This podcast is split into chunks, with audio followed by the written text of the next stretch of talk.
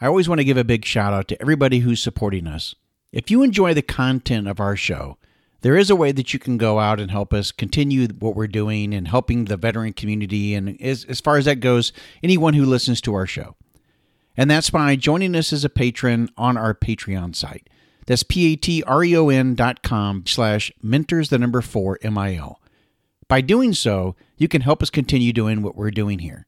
And that's passing on some great information, hopefully that'll cause some kind of action or that'll help you in some particular way. I also want to give a big shout out to one of our biggest patrons on the Patreon site, and that's Jonathan Lambert. Thanks, Jonathan, for everything that you're doing. And at this time, though, I'd like for you to sit back, relax, and get ready to enjoy another episode of Mentors for Military.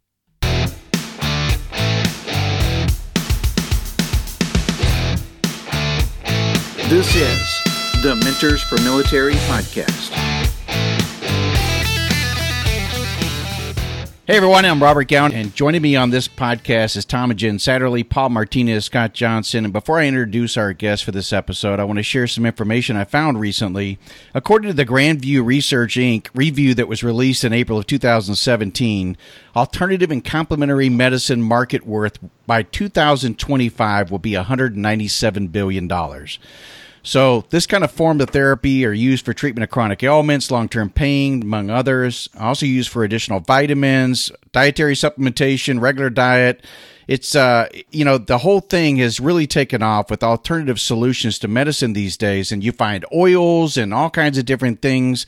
I can tell you my own family is doing uh, much of the same thing. And within our community, We've really been watching the results of our friends, former teammates, and others when they've used holistic treatments to help treat various ailments. So, one company that we follow is UnCanna. For those of you that may not be familiar with UnCanna, they're a veteran owned and operated CBD advocacy, education, and sales company operating out of Denver, Colorado. We followed the team behind UnCanna for years. Before the company was founded, there's always been a lot of trust and voice in what they say into the veteran community. And so for this episode, we're joined by the CEO of UnCanna, and that's Coby Cochran. And welcome to the show, brother. Appreciate you coming on. Thanks, Robert. We uh, appreciate the opportunity and we're glad to be here. Coby, there's so much misinformation out there and misunderstandings about CBD and how it compares to THC. And I know that even on your page and Instagram and such, you've ran a lot of uh, comparisons about the two products and such. So maybe a breakdown and some education would be helpful about, uh, you know, what is CBD? What is THC? How do they differ? Absolutely. I think uh, one of our biggest uh, frustrations is fighting misinformation in the industry right now because uh, we're trying to look out for the community and steer them in the right direction. Uh, but there are far more bad actors than are good in the space, unfortunately. Um, to start, you know, if guys uh, wanted to check out our CBD guide on site at our website, www.uncanna.com, um, we push all this information out there. But I'm bringing that up because I built that guide personally with our partners, uh, which include researchers and, and, actual subject matter experts. And, uh, you know, it's not our version of this is what CBD is, it's the science version of what CBD is. And so if guys want factual answers to their questions, uh, we've got that covered. And so that's kind of going to be the intent here is uh, to break it down for everyone. How do you break down some of that stigma that's out there? Yeah, stigma is uh, it's interesting any stigma surrounding hemp or uh, hemp-derived CBD products, uh, we firmly believe it's strictly due to a lack of education, uh, ignorance, which it's not a bad thing uh, because this research is all relatively new. You know, you've got hemp being studied and grown in state pilot programs, you know, just uh, as recent as 2014. Um, so we're catching up to the world when it comes to hemp research and really understanding uh, the plant and the supplements derived from it. As far as stigma, in the tactical or, or veteran law enforcement federal communities, it's incredible. It, it exists everywhere. And uh, it's been pretty interesting to see positive feedback we've had for how we're addressing the stigma. And I think one of the most important things I want to push across in regards to stigma is essentially trying to separate the difference between marijuana and hemp. Mm-hmm. Uh, for guys to break that up, out and understand that they're completely different um, applications of the two individual plants. You know, marijuana is used for medical and recreational consumption, whereas hemp has over 25,000 different applications. And uh, that's every industry from textiles, fabric, timber, paper, um, even petroleum, uh, plastics, and uh, pharmaceuticals. So hemp is a major disruptor uh, to you know uh, mega million uh, industries. I guess is kind of the the best way to describe uh, the landscape of the industry. So you can imagine the financial issues involved, stakeholder interest, and lobbyist stance on it. I think the way that we're going about addressing stigma by just providing accurate information, really educating people, and showing that you know it's not a bunch of pot leaves or you know your stereotypical pothead type stuff slapped all over packaging and branding and and things like that. And uh, there's just none of the stoner stereotype because that's simply not what these products are used for. It's one of those things where once people break it down they understand that you know marijuana typically has anywhere from 5 to 30% thc level on average i guess total percentage content uh, and cbd has less than 0.3% and that's by you know federal law uh, they can understand that essentially they're not going to have any type of high or psychoactive effects when using CBD. Uh, so it's interesting in that application, and I think we're still having trouble breaking the stigma of our full spectrum products, which do have trace amounts of THC. Um, obviously, people have concerns over urinalysis, which we can cover that later. Uh, but I guess the biggest question is people are saying, hey, you know, are you just putting, you're not going to experience any type of high because you have to? You know, is it some kind of hidden disclaimer where you're going to get in trouble by law? And actually, these products are designed to get you high. And that's simply not the case. With industry leading companies, and in this case, ourselves, who are partnered with an industry leading company. But that's where the bad actors come into play, and they're selling synthetic products. They're selling spice, you know, these things that are actually designed to give you some type of psychoactive effect and they're stamping CBD on the label and saying that's just cannabidiol, and they're sending that vapor cartridge out, you know, global distribution. And uh, I think that's an issue that you know the whole industry faces and needs to address and shut down because it's dangerous and it's preventing progress for the rest of us. Stigma, it's it's one of those things that exists. It's it's very prevalent. Um, but I'll tell you, you know, we have, you know, I wish I could drop some names here, but they probably wouldn't appreciate that too much. You know, we've got everyone from uh, retired special forces sergeant majors, uh, guys who did you know platoon sergeant regiment, all, all across veterans from the soft community, from conventional community at all levels. You know, this isn't uh, some young guy new way to bypass marijuana laws or anything like that. I mean, it's truly a supplement that we believe every American will have, you know, in their medicine cabinet or, or whatever they stock their supplements in the near future.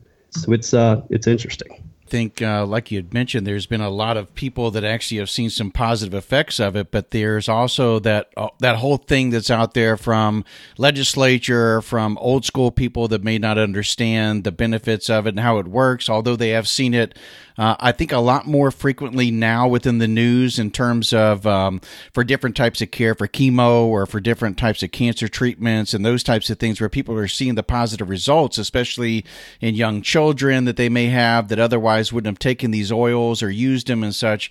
And so people are now becoming a lot more open to the idea and the concept, whereas also some of these organizations that are using oils for various treatments and getting more into the holistic side of it is opening up people to that perspective as well. I think those the use of those things uh, in its most simplest rawest forms that our forefathers used on farms, you know, to treat illnesses and stuff, are now starting to bring the awareness back to people of well, maybe I don't need to go to the medicine cabinet and go get a drug when I can go use something more natural. You know what's sad about that is you're going up against a multi-leveled uh, front.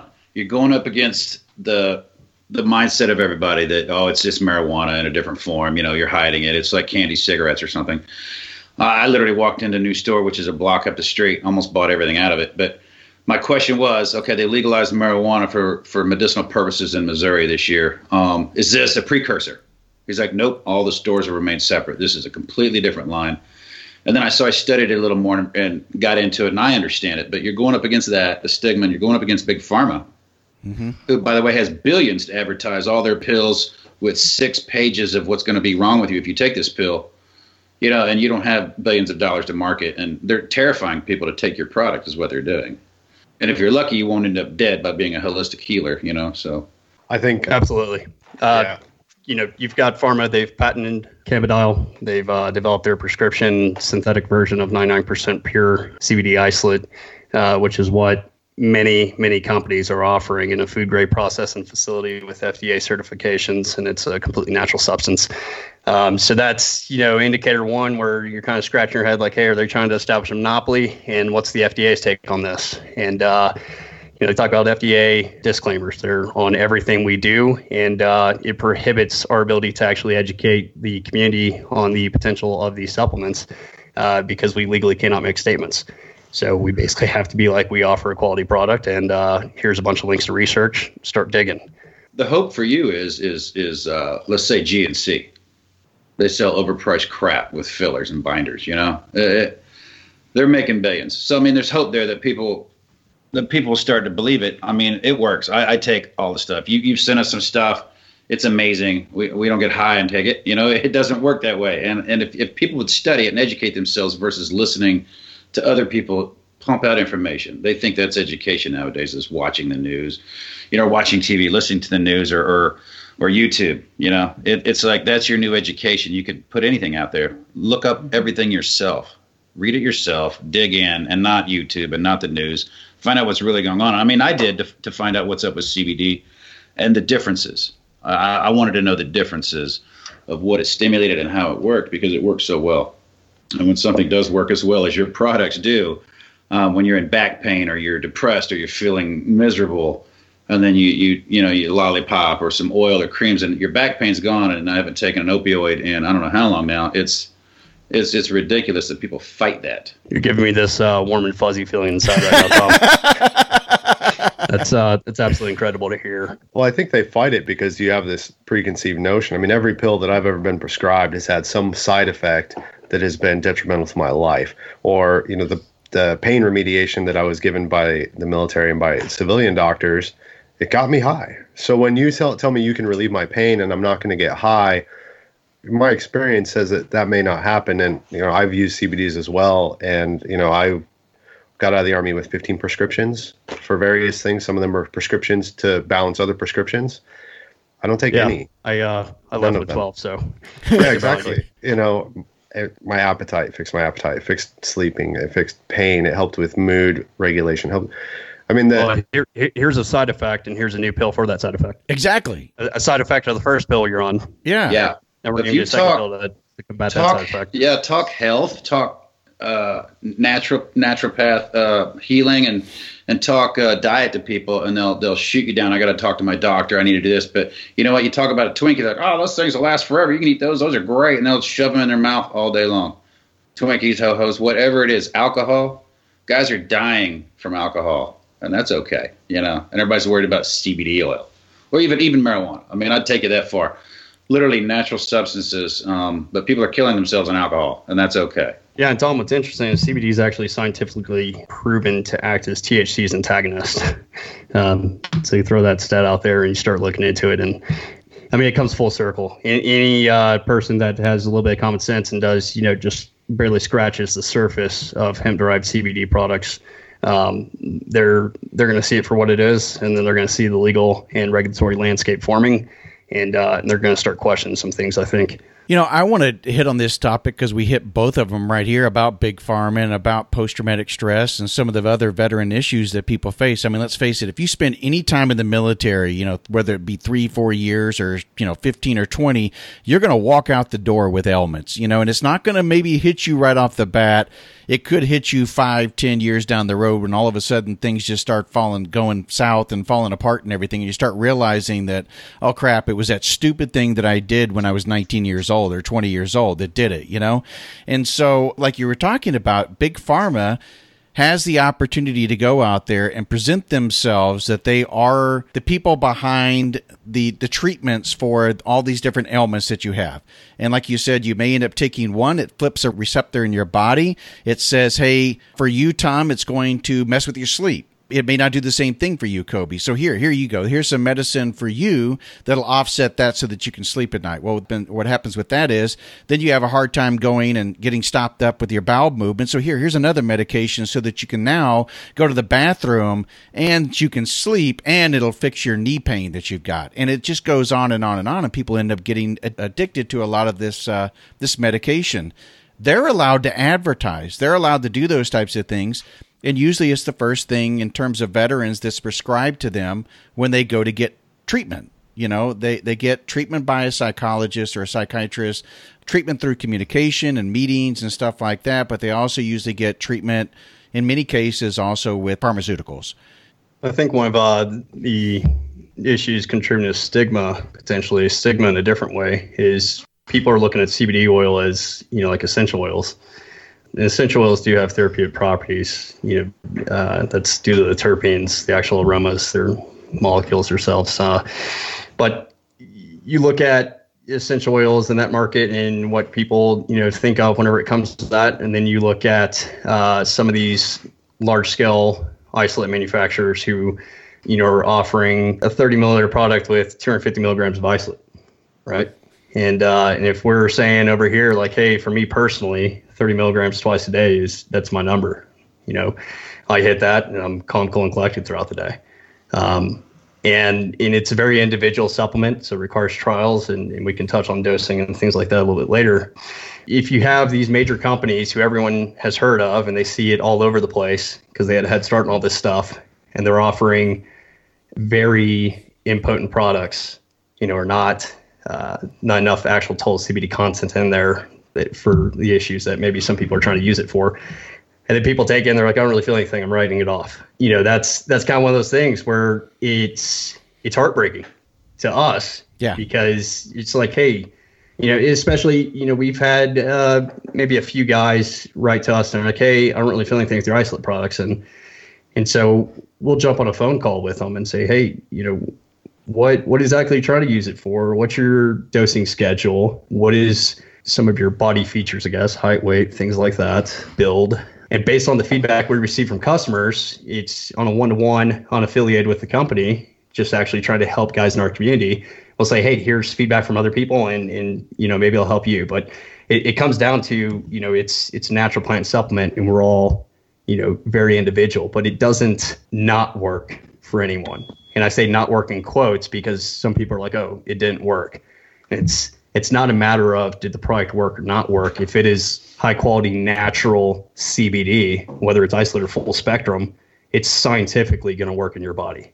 You know, whether it gave you the effect that you wanted or maybe you're uh, that you expected, you know, that depends on a thousand different variables. You know, and, and it can't we can't just throw one specific thing out there and say, hey, this is this is going to do it for all of you because you know you take a six foot, two hundred twenty pound guy, and uh, and he's taking thirty milligrams twice a day, and you know your wife who's half size is trying to take the same thing. If she's taking a full spectrum product, she's probably to be you know a little bit sleepy. That's about it. You know, body will feel great, but you know what I mean? It, it may not be the effect that she wanted. So that's where she would have to adjust on the subsequent dosing and maybe scale it down a little bit. Or, you know, we tell people start low in the first place so that they, don't waste their money, um, but B, can really dial it in and see, you know, at, at what point is this, you know, giving the results that, that I'm wanting. And that's so, like any, anything you do. I mean, put in the work, put in the effort, put some time into it and give it a chance, you know? Yeah, I yeah. I literally just had um, like Tom said a place opened less than a mile from our house. My best friend who has chronic um, pain from fibromyalgia was like, "Hey, can you meet me up there?" And I'm like, well, they have people that work there that can help you through it, but okay. So she called me yesterday and she's like, "It doesn't work. It doesn't work. I, you know, I, I tried it, and I'm like, well, what are you doing? Because they said take." you know, four to five droppers of this or that. She's like, well, I'm only doing one because I have to go to work and I'm scared that I won't be able to drive or that I'm going to get high. And I'm like, no, it doesn't work that way. So she called me this morning. She's like, I did my five droppers and my neck pain's gone. I'm like, Shocker. yes, you know, like they told you what to take and you still did like an eighth of the dosage because you were afraid. Like, and she was ready to write it off. I'm like, no, no, no, no, no. After just... she met her there for the deal. That's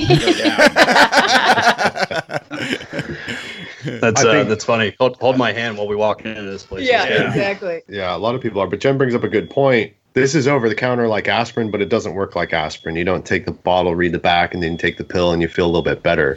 You know, despite being much safer than aspirin actually is. I mean, you need this is a process, and talking to somebody like Coby or you know somebody who's working in this in this field as a as a healer, that's who you need to who need to be talking to.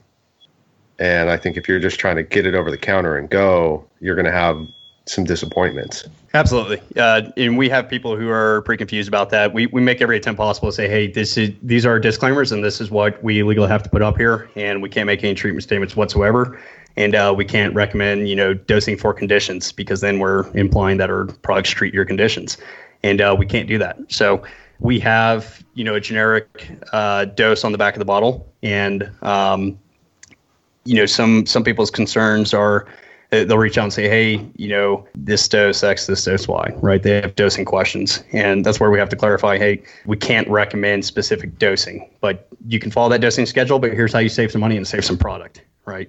And uh, we have that broken down in our FAQs and things like that on site as well. If people uh, take the time to look at it, it's very difficult to work within the regulatory framework. Uh, is the best way to describe it. Well, Tom, you've been going through a lot of uh, research in terms of, you know, for your post traumatic stress and shock treatment and those types of things. And have you found that, you know, uh, CBD oil or CBD has benefited you, any or anybody that, that you know in terms of post traumatic stress as well, since that's something that you guys are spending a lot of, of time studying and, and looking at the effects of? Absolutely. And I've seen, and again, I, I like, like Coby, Coby, I can't mention names, but guys have turned to marijuana before CBD, using that, taking the risk of getting caught and feeling better, and then going to CBD when it popped into their state or they could get their hands on it and getting the yep. same results and feeling good. Um, me myself, CBD's worked for me. Jen could probably lay it out even better. What it's done is she sits back and watches me change and and yeah, I literally I, I had gotten this product called Calm, and you know they mix it with um, different uh, vitamins, minerals. So it's kind of mixed with a bunch of things. I thought, you know what, I'll try it when I'm up there helping my friend out. The uh, person behind the counter was talking to me like, "Oh, this is this is a great one. It has mixed with St. John wort and all this other stuff." I'm like, "Okay, great. You know, whatever. I'll try it." Gave it to Tom, and it was so funny because again, they're like, "Well, how big's your husband?" Okay, pretty big guy. Okay, well, for him, I might do four of these little capsules, you know, for you, maybe one or two. Okay. So I take two, give Tom four, and like 15 minutes later, he's like, I feel like I just took a Percocet or something. Like I feel really calm and just like mellow, you know, and I just you, feel if good. Taking an it, opioid, you get that euphoric feeling 20 minutes after you take it, you know, before the pain relief. And I mean, that's that's what I felt, and I hadn't taken one. I was like, oh, it's similar. The pain yeah. left. Um, just uh, an overall sense of like just calm and um, without any other side effect with it, which is really nice. Um, I think so many people try to self medicate and they go to all the really dangerous things to self medicate alcohol, pills, drugs.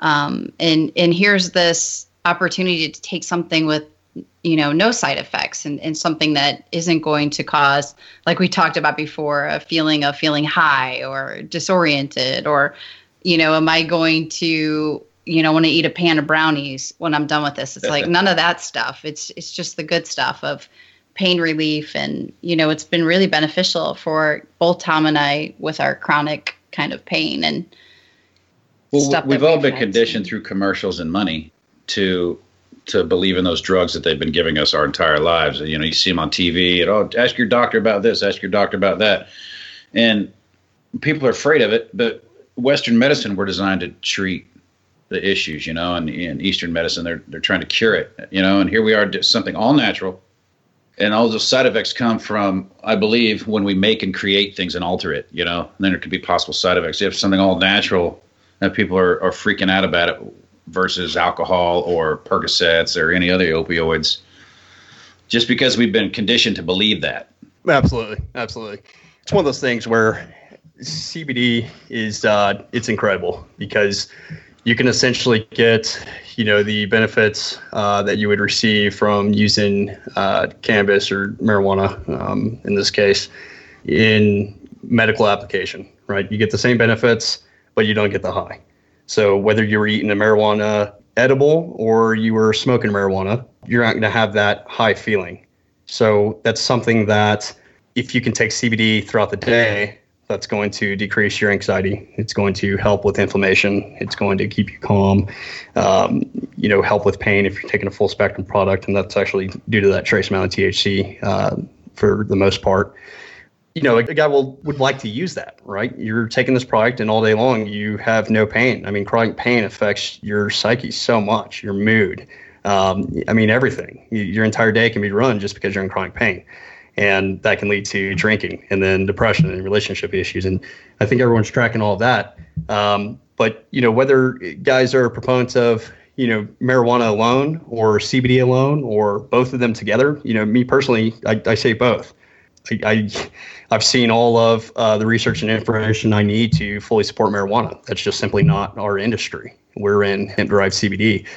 But as far as the industry as a whole, I think that, and politically, if you look at it, it looks like everyone's saying, hey, CBD, isolate, 0% THC, and they're kind of using that as a scapegoat and saying everything else is bad. And that's simply not the case either. For instance, the full spectrum products. You know, if a guy takes their full spectrum product, and uh, for me personally, I'll put it that way, I take the full spectrum for nerve damage to my back, radiates down through my legs. Uh, I just had ACL replacement surgery when I broke my tibia, tore my LCL, MCL, and completely tore my ACL. And I think I took painkillers for the first 48 hours, and then I was on full spectrum for the remainder of the time. And I, I was taking some risk as far as urinalysis are concerned. But given my track record with what pills had done to me previously in the year, I uh, I wasn't going back to them.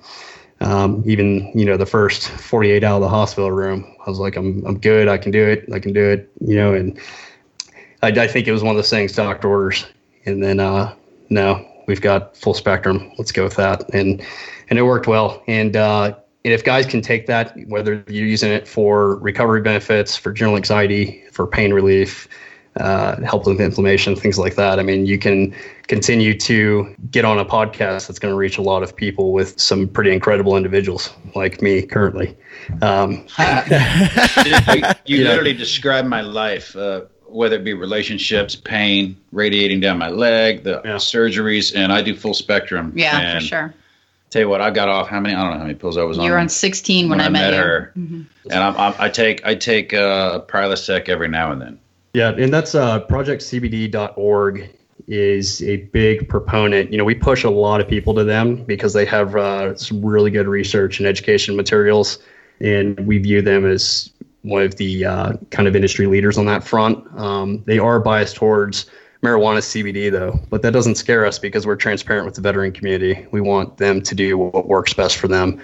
Uh, so we're not going to hide or not, you know, push guys to Project CBD because they specifically talk about marijuana-derived CBD, which have higher levels of THC, which would do more for your pain.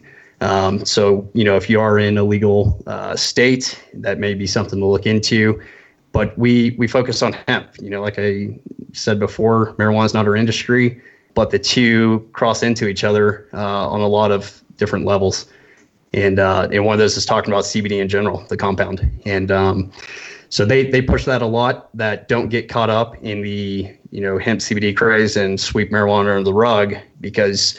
Uh, the fact is, regardless of whatever people's opinion of marijuana is, it's it's truly uh, saving lives of people daily, and there are you know hundreds of thousands, if not millions, of people who rely on marijuana use daily.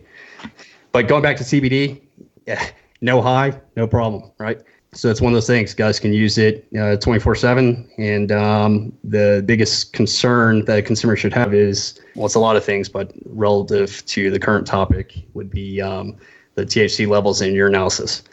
Uh, so I don't know how many times you know we get questions from guys who are like, "Hey, I've got a federal job," or you know, "I'm working OGA," or you know, "I'm so and so," you know, pretty high up there on active duty, uh, reaching out, inquiring about all of this, and it truly is. Uh, I don't know. It's one of those things. It's it's pretty incredible. Yeah. Coby, um, a question for the urinalysis. Are the, are those? I mean, and again, it's probably your personal answer here, um, and I get it are those a thing of the past? Are those are those uh, an old an old animal there that we're using because you can drive and drink up to a certain amount, right? You're yep. not drunk enough yet. Keep Point driving. okay, how much how much THC or CBD can I have in my body and still not affect me at work? Because in legal states where it's legal to smoke marijuana, and I go to work and I'm not smoking marijuana and I do a urinalysis, I'm going to still have THC in my body, but yet it is legal. I'm not high at work. I was high last night, kind of thing. So, where are we there if you know? Yeah, so that is employer dependent entirely. That's that's going to be on them to make that call. And uh, you know, if we if we're talking specifically about CBD, I've reached out to police departments from East Coast to West, uh, numerous in each state, and what I found is even by county, uh, departments have conflicting policies. Uh, so we've seen some that are absolutely nothing. That's bad. That's terrible for you. Uh, we've seen guys who allow their uh, on-duty officers to use isolate products, 0.0% THC, and uh, we've seen some that uh, they're like, "Hey, everyone knows about full spectrum. It's legal here, and we use it. As long as we don't take too much, we're not gonna, you know, piss hot." And um, that's kind of the general thing that we've seen coming from LEO departments, and we reached out to them because you know their answers uh, should be applicable to their communities, hopefully. And yeah, that that's what we got back. You know, I, I can touch on legalities too, but while we're on urinalysis, I've got some uh, information for you. What we tell guys from the company's perspective is if you're concerned with urinalysis whatsoever, don't use full spectrum products from any company, period. Because the bottom line is that you are ingesting THC. So even though it's only 0.3%, you know, guys are telling me they can smoke a joint that's, you know, 20% and they're not going to test positive for THC two days later. If you're taking 0.3% full spectrum, a full dropper, you know, about 83 milligrams daily for two months, what are your levels in your system, right? And that's something where, you know, guys are to have to assess their own risk and, uh, and ask themselves if, it's worth it. You know, to me last year, it was absolutely worth it. Getting off the pills are, are a large reason of, of why I'm here. You know, at the same time, we don't push CBD as a miracle cure-all, right? Uh, it takes a lot of other work. You know, the reduced drinking, focus on network environment, uh, different modalities, whether it's yoga, meditation, bringing all those factors in, and uh, you know, just to work on complete change of the mindset is what personally, you know, helped me but the CBD was instrumental in getting me off pills. Period. You know, at this point, it's like, hey, if the FDA wants to find me or they want to try and shut us down, go ahead, give us that promotion. You know, it's it's just going to blow our platform up even more. And my personal testimony, it, I mean, I went cold turkey on all my pills. I don't really know what else I can say. And if, uh, you know, I won't get into the down and dirty of it all, but uh, if guys are out there listening and uh, they've been on the prescription regimen, then they know, you know, how bad uh, that can mess you up.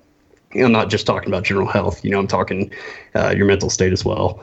So urinalysis uh, covered full spectrum. If you want to talk about isolate from me personally, right, just from Coby, not the uh, company.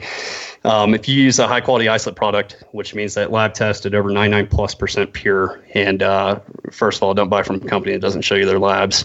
Um, that's rule number one. The lab report should show ND, and that's not you know negligent discharge. Uh, which is common, I guess, for our demographic. But um, right, ND non detected. Uh, so it should say ND THC. That means none detected. So their uh, laboratory test showed no trace of THC. Um, if you trust that the company has good QC measures, uh, which is kind of the next step, you know, are they running full spectrum isolates through their same lines? Is there cross contamination? Those are all things that you're not going to know, and you're probably not going to find out without actually seeing the facility in person. Uh, the best way to make an educated guess and say, hey, this company has good QC is to look at their processes and certifications. So if they're vertically integrated, so they're truly seed to sell and they have oversight of their products from grown processing up to you know sealing it, packing, shipping it out, they probably have some kind of QC, right?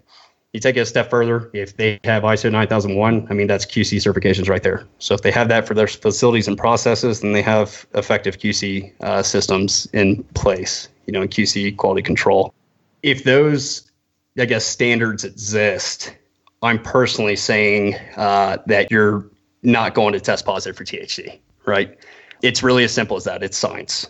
The COAs, the certificates of analysis that people are looking at, you know, it should show you what test procedures were used uh, to actually generate those results, right? And if you don't know, you can reach out to the company. They should be able to tell you, unless they just are drop shipping through an isolate broker and have no idea what's going on uh, which is very common. So COAs are generated via GCMS testing, right? GCMS testing is what most actual drug testing facilities, companies who employers would send a false positive positive test result to are going to use to tell you what's in their their piss, right? Uh, urine. Sorry, we'll uh, we'll be a little bit more scientific here. That's Yeah. the, uh, the the veteran coming out of me. That's all Let's right. cut that. Let's cut Yeah. that out and, and use the word urine. I said piss. Edit. Yeah. Uh, That means something completely different over in the UK. Absolutely. So if, if GCMS testing shows ND uh, for lab results, and it's a lab that you can call and verify and say yes, you're an actual business, or you just Google the lab name because there have been fake lab reports floating around. I mean, I'm telling you guys, you got to watch out. You have to do your due diligence in this industry. But if the lab itself is legitimate, it's an actual business that you can Google. The lab reports show NDTHC via GCMS if you're using that 0.0% high quality 99 plus percent pure isolate product and you get a urinalysis test and say for some reason you did get a false positive right? If it was sent off to the lab they would kick it back because they're going to test it with gcms it's going to show 0.0% thc so i can expand a little bit further on that. There was a news piece that went around saying cbd can convert to thc in your stomach or your gut. Any of you guys ever uh, heard of that yet? No, I haven't heard that one. No. okay Probably Sounds big bogus. pharma report. Yeah, so they were pushing Yep. that around, and uh, so we dug around, did some research on it, and what it came out is that uh, through the National Institutes of Health, there was a study conducted that showed a small sample size with a synthetic gut that they were able to make that happen in vitro, so in a lab type setting, right? They have not been able to replicate it uh, in humans. So we actually linked that Zach research document to our CBD guide on site whenever we talk about urinalysis they can check that out. But you know, to quote uh, the actual document, they said the predictive value of these individual studies for humans administering cannabidiol orally has been questioned as simulated gastric fluid does not exactly replicate the physiological conditions in the stomach. Uh, furthermore, spontaneous conversion of CBD to delta 9 THC has not been demonstrated in humans undergoing CBD treatment. For instance, in a six week, six week clinical study in Huntington's disease patients who were administered CBD isolate had 700 milligrams a day, right?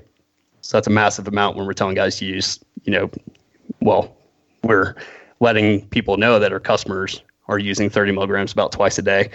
So we're taking 700 milligrams a day. The average CBD plasma concentration was 5.9 to 11.2 nanograms per milliliter with no delta 9 THC detected.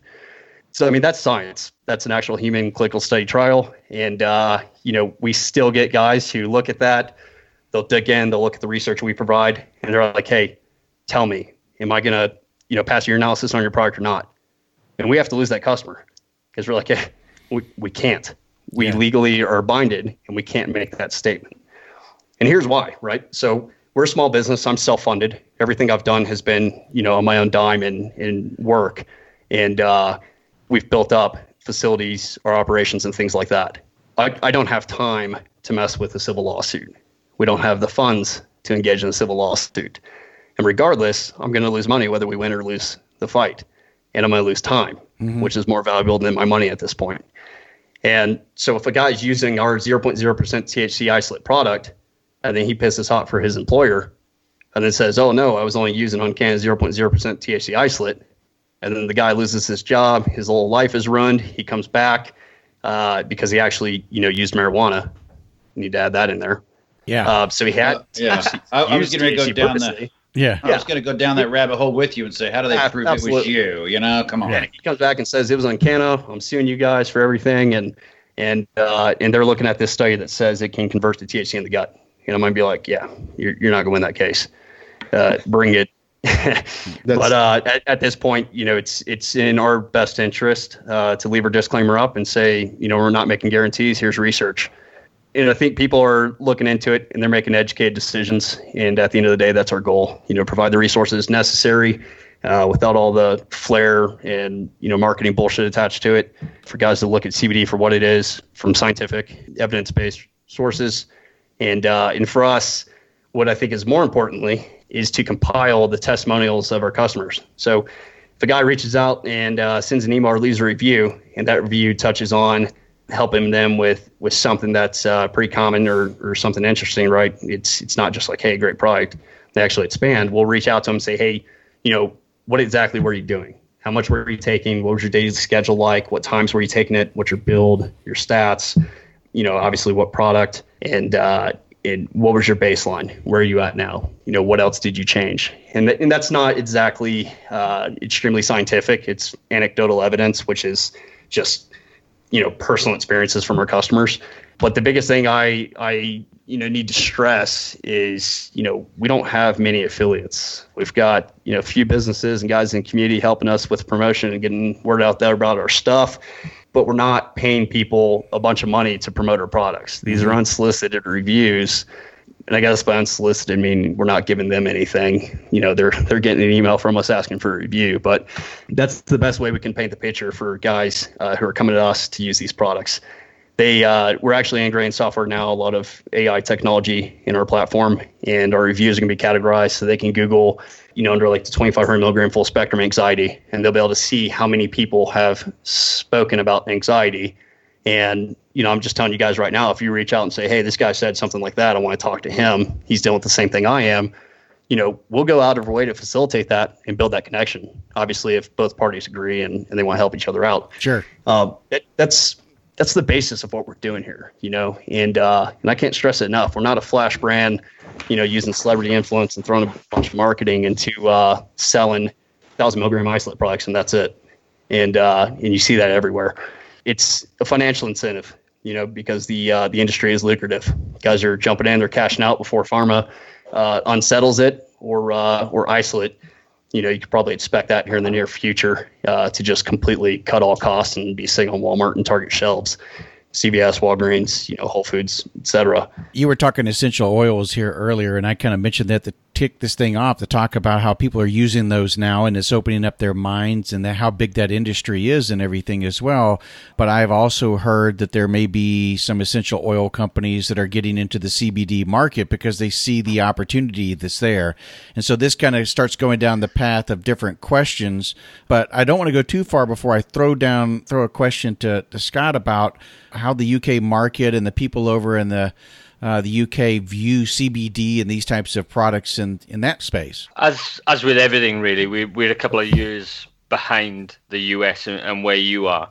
And there was um, recently, maybe six months ago, nine months ago, there was um, a very public case of um, a child with, um, uh, I think it was cystic fibrosis or something like that, um, who was getting CBD from I think it was Canada, and the the the family had taken the child over to to get the medication and were coming back and got stopped by um, customs, and they took the child's medication CBD off of them, and the when essentially it wore off, then the the condition came back with a vengeance and they, they made it very public and you know the news crews were there and um, the child was fit in and you know tremors and everything. And they, they took it to um, to the Supreme Court uh, over over here and basically got um, allowed the legally allowed to give that child the medication. And they, they pretty much did it on TV and you went from the child in, in full state of tremors. And it, the, the child was having something like 70 to 100 seizures a day uh, when uncontrolled. And when they give this child the, the medication, it just all went away. And they, wow. they did it quite publicly on TV. And they actually forced the law to get changed over here now so that CBD can be issued in certain cases or prescribed rather than issued. Sorry, the, the military side coming back out. So you can be prescribed. I wish it was issued. Yeah, be good. So, uh, I wouldn't have a business, but it'd be good for the world. so lock that know, contract down. Yeah, yep. you, you, can actually yeah. get it prescribed now in, in certain cases. Now, there's there's two things jumping out for me here through this whole conversation. I've been sitting quietly, taking it all in and, and absorbing it. First one, this is the start of the curve, and and this is going to change throughout time, and it'll be very much like opioids in, in, in the past and how they came into effect, you know, and a natural based substance again that had a cure for another bad product. And the side effect of opioids is really good pain relief. So it, it became a medication. Now, for me, CBD has got so many benefits. Opioids have got one pain relief. You know, CBD have got thousands and thousands um, of, of applications and, and particularly medical um, benefits. The second one, the logic that when we think about CBD compared to other pharmaceuticals is backwards. When you think about dietary needs and dietary health, everybody forces down your neck, don't have anything processed. Heat, eat all natural products. Yeah. Yet when it comes to pharmaceuticals, it's the complete opposite. Everyone's take these medications that are, you know, bottles of this and drops of that and um, powders of this. Yet when you've got an all natural product that does the job of all those things that, as you rightly said, makes billions of dollars a year or trillions of dollars a year, let's be honest about it, for big pharma companies, how can you get in your mind that processed is better than natural? When you break it down to that level, how can you justify that? That processed is better than natural. It's not a thing. In anything else in the world, that isn't a thing, other than one pharmaceutical. I think I think Yeah, money's Scott- always justified everything. Um, they'll fight for it. They'll kill you for it. Um, they'll lie to you about it just to make the money. You know, the food, non-processed food. It's funny, costs more money than processed foods, and it seems to be a longer process It does, yeah. with more ingredients. You know, You put organic on it now, and I think manufacturers started to see, okay, if I put organic, I can charge more. right? Uh, you know, we all know what organic means. Uh, Read the labels. You can't control Read the rain. labels. You can't control the rain. So, but yeah, it's all money. Yeah.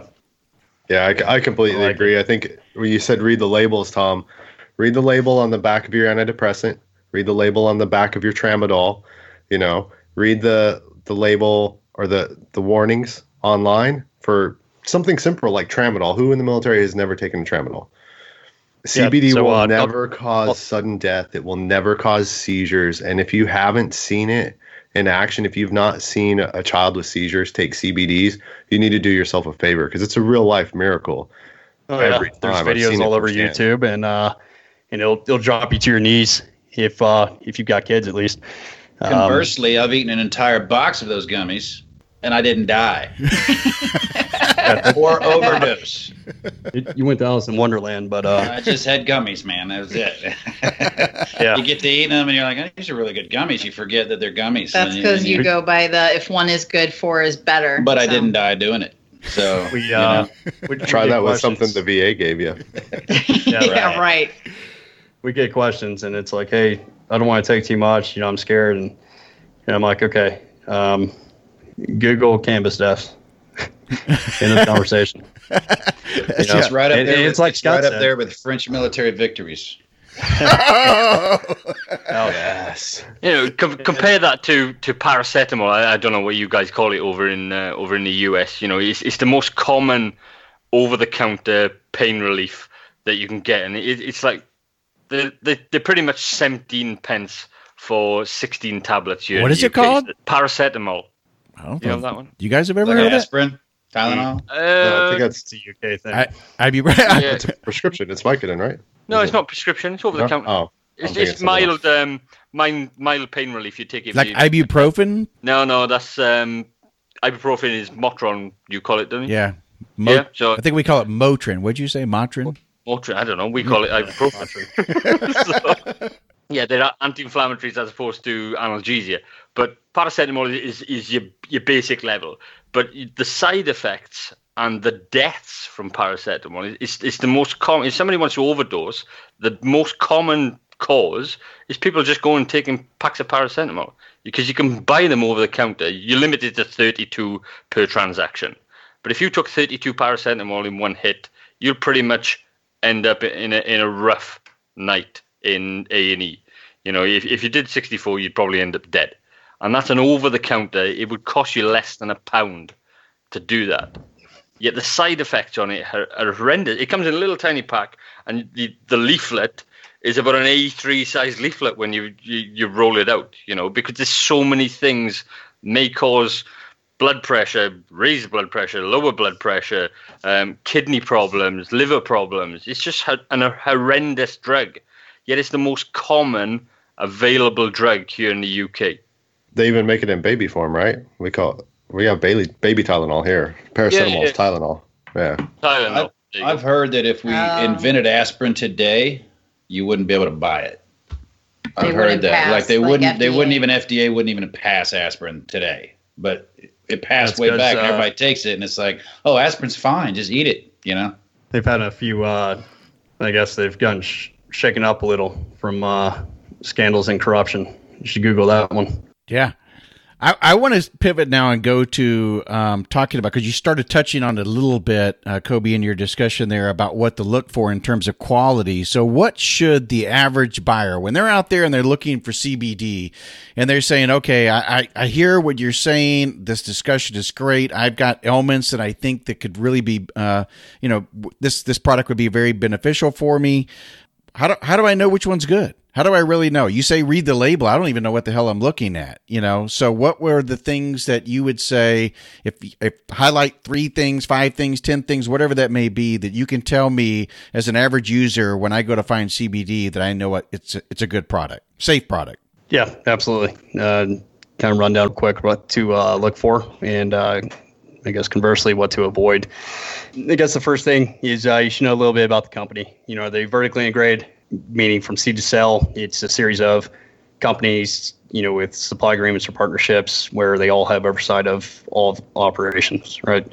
So, like for me, I, I can go back and trace our farms, where it was processed. I mean, I'm in those facilities weekly, if not daily, and uh, so on and so forth. To sealing, to you know, sorting, packaging, and then shipping out. Same and, thing uh, in foods where people talk about farm to shelf. So you know, they always exactly. yeah and, and so there's there's the vertical integration piece, uh, which is becoming more and more common, in, you know, um, in the industry. Uh, there's other guys who own their own farm and processing, and that's on various levels, whether it's large scale or small scale. Or uh, there's the guys that are sourcing whatever they can from isolate brokers and uh, drop shipping. They have zero oversight of their operations, and they get a packet of information, say, you know, push this stuff out and say this is what your back end is. So it's important to know, you know, how the company's set up, and that kind of gives you an idea of what their oversight is on the actual products. And uh, maybe that won't be an issue in the future, um, but right now this industry is so highly unregulated that not only do you have high quality and low quality products of all different types in the actual legitimate industry itself, you've got guys coming in who are offering gimmicks, uh, scam products, you know, low potency, lower prices. You think you're getting a good deal and, and you're just getting ripped off, or you know they're putting a quarter size scoop of isolate powder into a one pound bag of coffee grinds, and then you know telling people that they're getting 10 milligrams per serving. Uh, I'm not going to land any coffee deals soon. Um, I'm telling you guys, if, if, if you're smart, you're just going to pick up some quality powder and put it in whatever type of coffee you want to drink. Aside from that, it, it goes down to, I guess the next thing is the extraction processes. So there's a lot of different extraction methods. Uh, there's home methods. There's methods that might leave residual solvents, any heavy metals or pesticides that might exist. Um, so they're not necessarily the best methods. And then you've got kind of the most commonly methods used in the industry, which is going to be butane, ethanol, and supercritical CO2 extraction. Um, so we actually use supercritical CO2 extraction and ethanol extraction for all of our products right now. Supercritical CO2, the best example I can give to kind of like not be such a nerd is uh, decaf coffee, right? They're going to use supercritical CO2 to remove the caffeine. There you go. You got decaf coffee. Um, with butane, uh, everything from like cream filled donuts uh, to glass of wine, you know, uh, will have some type of butane processing. So both are uh, recognized as GRAS or GRAS by the FDA, which means generally regarded as safe and uh, which means safe for human consumption. It's it's food grade processing and uh, that's what you want to look for at the end of the day. The next thing would be where is your product processed, right? Is it a food grade processing facility? Are they FDA compliant? You know, stuff I mentioned earlier, ISO 9001, CGMP, uh, GRAS certified, or uh, at least those practices in use, because it's extremely difficult to get CGMP and GRAS for your actual you know hemp operations currently. Oh yeah, they are they're periodically audited as well. I think to point it out, so it's not just a, a one and done certification. I mean, they're going to constantly yeah. come around to make sure that you're following those correct processes all the time. Oh yeah, yep. You've got uh, evaluations and audits, and then obviously the time and money involved in uh, in setting that up. Do you um, feel so, they're harder? Do you feel they're harder on you? I mean, uh, FDA they go and inspect meat plants too, and I've eaten a lot of nasty places. So yeah, I don't think they go yeah. around there too often. So are they, no. are they picking on the new guys? I'll uh, I'll put it this way. You know, we, I think anyone that's been with the brand from day one, which uh, hasn't been long at all, uh, I think we've gone through five different label iterations right now, and most of those are because legal team comes back and says, "Hey, another change." Come back, hey, another change. You know, before it's this is natural supplement. Put the CBD content on it. You know, put that pesticide heavy metal free, and and uh, you know that's just simply not the case if you want to be here for the long run. So, guys who are operating with that and uh, have labels that uh, that's the next thing I was going to tell you look for is FDA compliant labels. But you you want FDA disclaimers on it. If they're not putting that, they don't care in the first place, which means you know what does the rest of their business operations look like?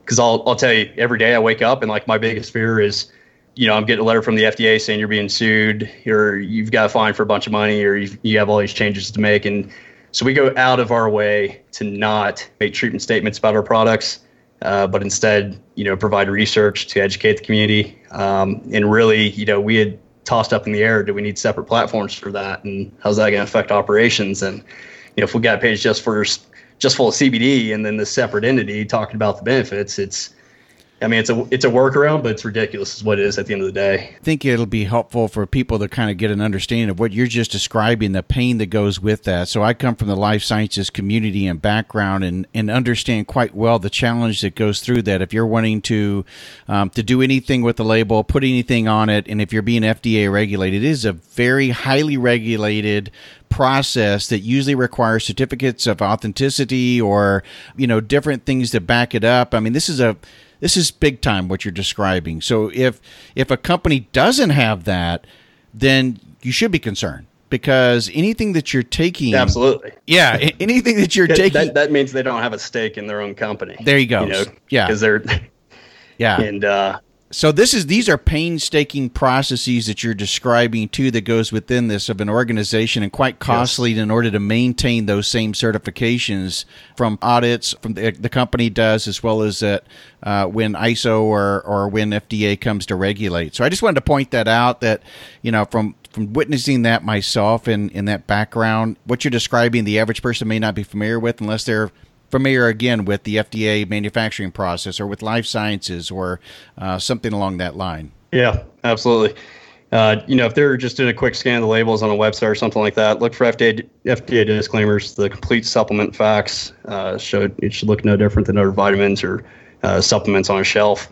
Complete ingredient list. Uh, you know, obviously you're looking for stuff that's unnatural because uh, it's a natural product. It should uh, stay that way unless you know they're they're incorporating other vitamins and minerals and, and that kind of stuff. Just nothing, you don't want any fillers, additives, and, and things of that nature. The bottle size and total content, and then specifically the total CBD content in the bottle.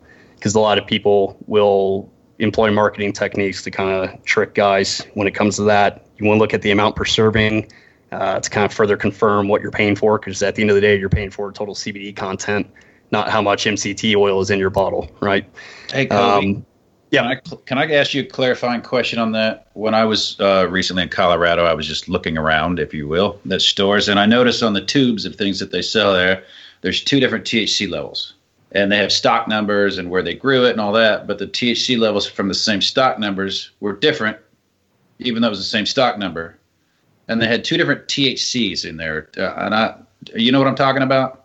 I was like, yes. this one has this percentage and this one has the, and I was like, I don't even, nobody knows what that means unless, you know, you study that. Yeah, absolutely. Um, so that's, that's going to be a reference to marijuana. Um, you don't have to worry about that confusion for hemp. Uh, really, guys are just looking at, you know, if they, if they want the max legal percentage of THC, then they want, you know, their percentage to be high. And, and that's going to be indicated on our COAs. But for marijuana, that's actually due to, uh, the state regulations that came down to actually regulate the legal marijuana industry.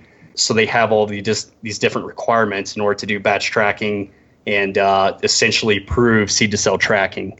And so it's actually interesting. Um, with us, we implemented batch tracking recently to where there's a batch number print on all the products, and we still have a few products that, that hasn't been implemented yet. But Good we're stuff. Uh, staying that up just because it's it's fairly new at, across the industry. uh, Sure. except for maybe one company I can think of, and they're just uh, it's like every investor in the world just jumped in on it. But uh, we're getting there, and you know, at the end of the day, whether the numbers are printed on all of our products right now or not, we still have seed to cell tracking capabilities. So those systems are implemented, and that is in preparation for expected guidance. So if you look at the FDA right now, they're actually going to hold their first public hearings on CBD in April, and uh, Gottlieb is actually the FDA commissioner right now, um, and he's quoted as saying he heard Congress loud and clear when it legalized hemp products to include CBD in December, and is putting together a working group of senior officials to work on the new rules. Um, they said they're going to kick off uh, the rulemaking process with the public hearing in April, and then they kind of shot out what a possible framework, regulatory framework would look like, but.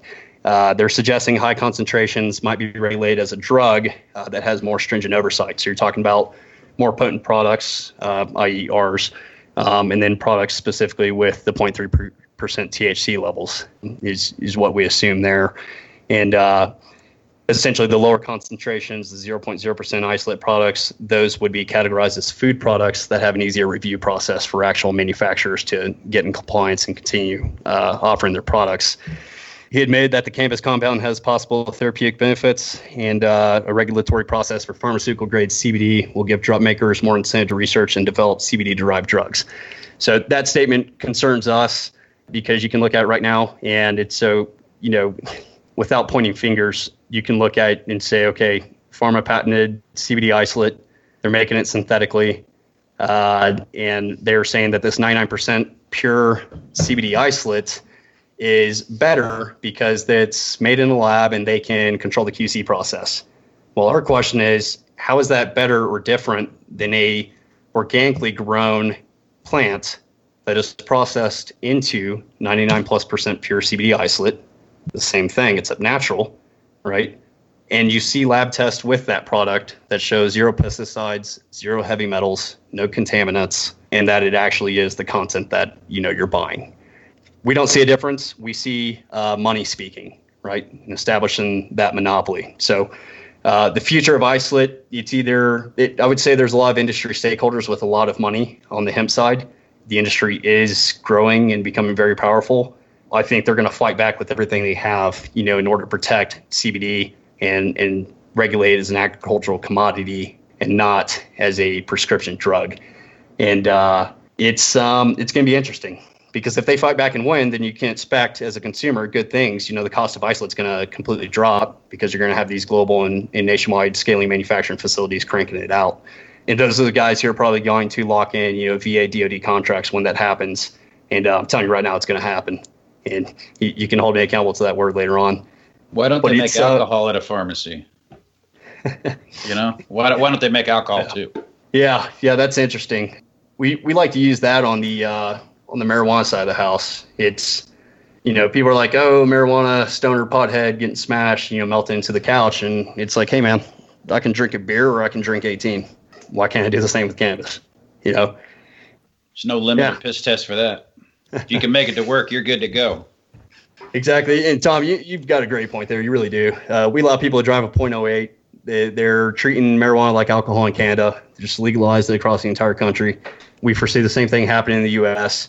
And so basically, what it comes down to is uh, this is a giant, rusty old, you know, cog that's turning real slowly. And uh, you know, the drug screening cutoff levels for THC are going to have to be raised. They're going to have to actually use science to back that up and say, okay, at what point is someone actually impaired?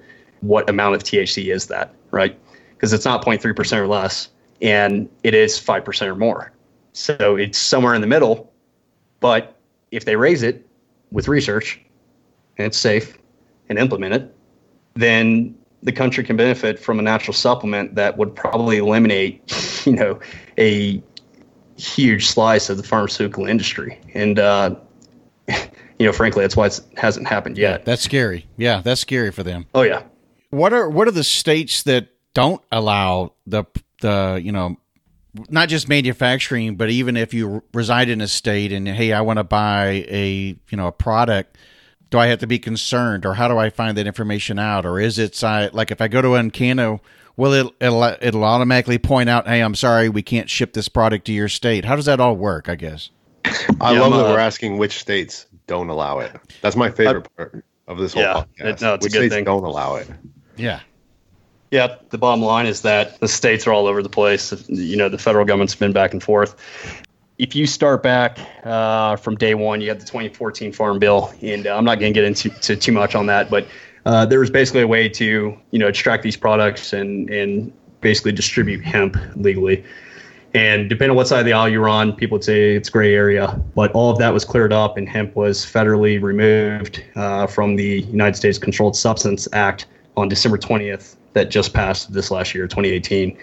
So whenever they federally removed uh, hemp from the CSA, uh, it basically fell out of DEA's jurisdiction and then fell into the FDA's jurisdiction. And so now the whole nation is waiting on FDA regulatory guidance. Uh, they've been in talks with organizations such as uh, Hemp Roundtable or the Hemp Industries Association, which we're members of, or the National Hemp Association, we're members of that as well. And even hempsupport.com, they're they're kind of the primary fighting force uh, that's overturning laws. And what I personally saw happen is a lot of states were scrambling and enacting these CBD laws all over the place because there was so much misinformation in the media. Even just six months ago, CBD was blowing up and all over the news and everything that I came across, I'm just like, what are they talking about? This is completely inaccurate, right? Well, the politicians, everyone got spun up, and all these offices said we got to stop CBD. It's this big bad thing. So they enacted all these CBD ban laws. There was confliction between you know government agencies, between state agencies, and that confliction is responsible for kind of the legal landscape currently, to where hemp has been removed from the CSA. You know, it's not a Schedule One; it's completely off of that.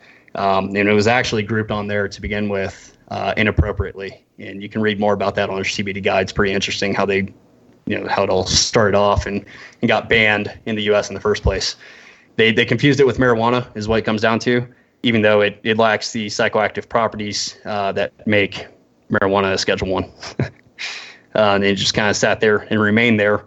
Uh, even though the rest of the world, um, like Israel, is one of the world leaders on cannabinoid research, uh, we're saying, hey, here's all these incredible benefits. So we, we've known the benefits of cannabinoids for you know the last 20, 30 years. People as recently as about I'd say 14 years ago started really you know focusing that research there and opening the doors on it. But you know, as a nation, we're not leading research on CBD or cannabis because they essentially said only this one school can supply the cannabis for universities to study, right? And so they had this restriction. So, like, is that one school just growing one, one strain of cannabis? Because every single strain is going to do something different. It's going to have different effects. So you've got that massive variable right there. Um, but then you have what are they actually studying it for? Uh, so CBD as a whole, I'd say it's, it's fairly new. But um, after the Farm Bill passed December 20th, 2018, uh, just recently, there were several states that immediately overturned their laws uh, because of public outcry. They flooded their politicians' offices and said, "We want hemp CBD and we want it in our stores down the street immediately." We know enough about it. We've seen enough research. Natural supplement. Why are you trying to get pharmaceutical companies involved and all this other crazy stuff? Right? It needs to be sitting on the vitamin shelves, and uh, and they've kicked that back time and time again. And so some states have overturned their laws. Uh, and if you look out across now, you've got states who have uh, either no CBD whatsoever or they have just isolate 0.0% THC, um, or they have less than 0.3% THC, right? Or some kind of combination. The legal landscape has changed so much, so rapidly, uh, that as a company, our perspective is we're allowed to distribute nationwide, right? In accordance with the Farm Bill just passed. And we're essentially awaiting FDA regulatory guidance. And we believe we're ahead of the FDA regulatory guidance that's actually going to be announced, uh, you know, later this fall, hopefully. Um, so that's our stance on it, and we make that perfectly clear on the website. The laws are changing so much, and we've seen various uh, conflicting laws or stances on CBD even within different counties in the same state, uh, depending on what you know law enforcement organization you talk to. And um, I think that the best thing that people can do as a consumer is to call their state representatives directly. You know, and and we've done it. You know, pretend to be a local resident. Hey, what's our stance on CBD today?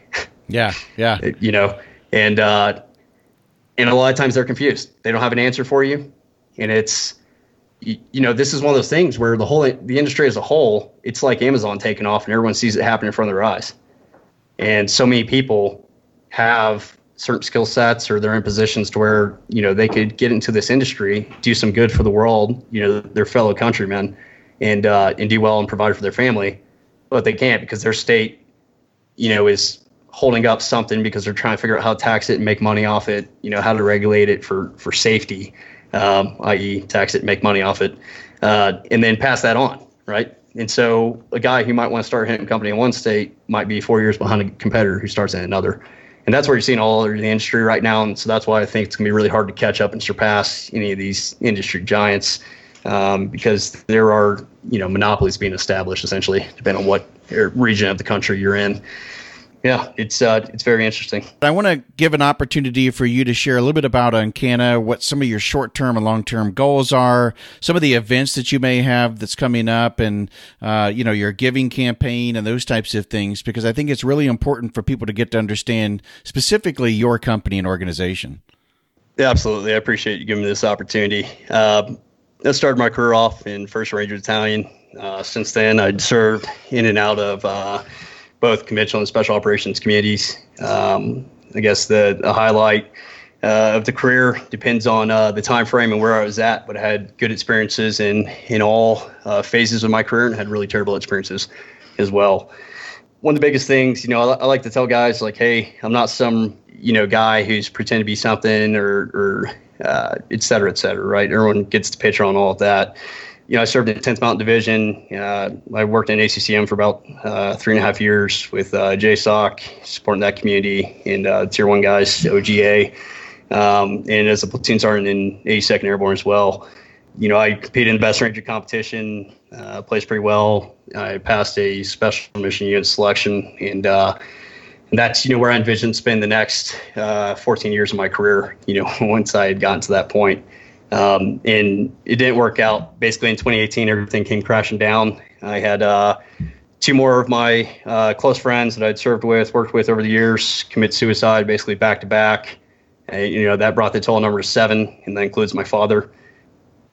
And yeah, everything came to a head. So, you know, if, if guys have been there or they're going through it, they know what I'm talking about. And uh, I won't give you a big sad story, but it was uh, it was bad enough for me to make a decision for my family uh, was probably the hardest decision in the world because in the back of my head, I, I was like, my career's probably over.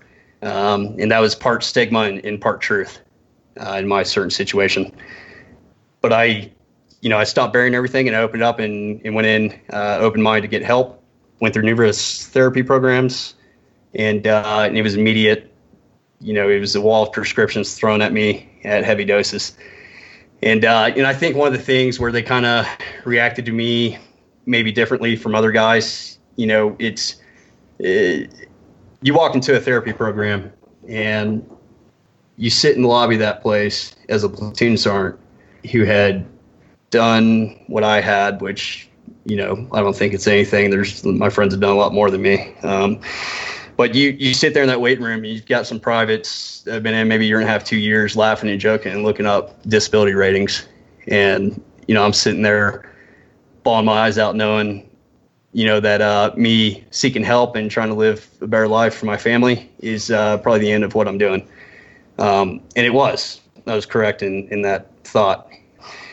But after the uh, prescription regimen and all that started, and uh, had enough time for it to all hit me, um, I felt like a shell of a man walking around, just weak, timid, and uh, just completely, you know, I mean, it was rock bottom. I, I, went from being the guy that everyone looked up to, they knew where I was heading in my career, uh, to just, yeah. So, um, you know, my ego was destroyed last year, the entire year. I mean, it was the most humbling experience of my life. I almost lost everything, uh, to include my life numerous times. During the process, I, I discovered CBD and, uh, one of the therapists in an outpatient program in Southern Pines that I was going to had actually recommended it. She was like, "Look, I know it's banned in the DoD, but guys are saying they have good experience of, with this, and uh, and I think for you, you may want to you know assess it." And uh, so I was like, "Okay," and talked to the wife, and I was like, "Sign me up. I don't care. You know, they want to kick me out after what I've done in service and my career path and record um, with the dishonorable discharge or whatever. I don't care. I'm, I'm trying to save my life at this point."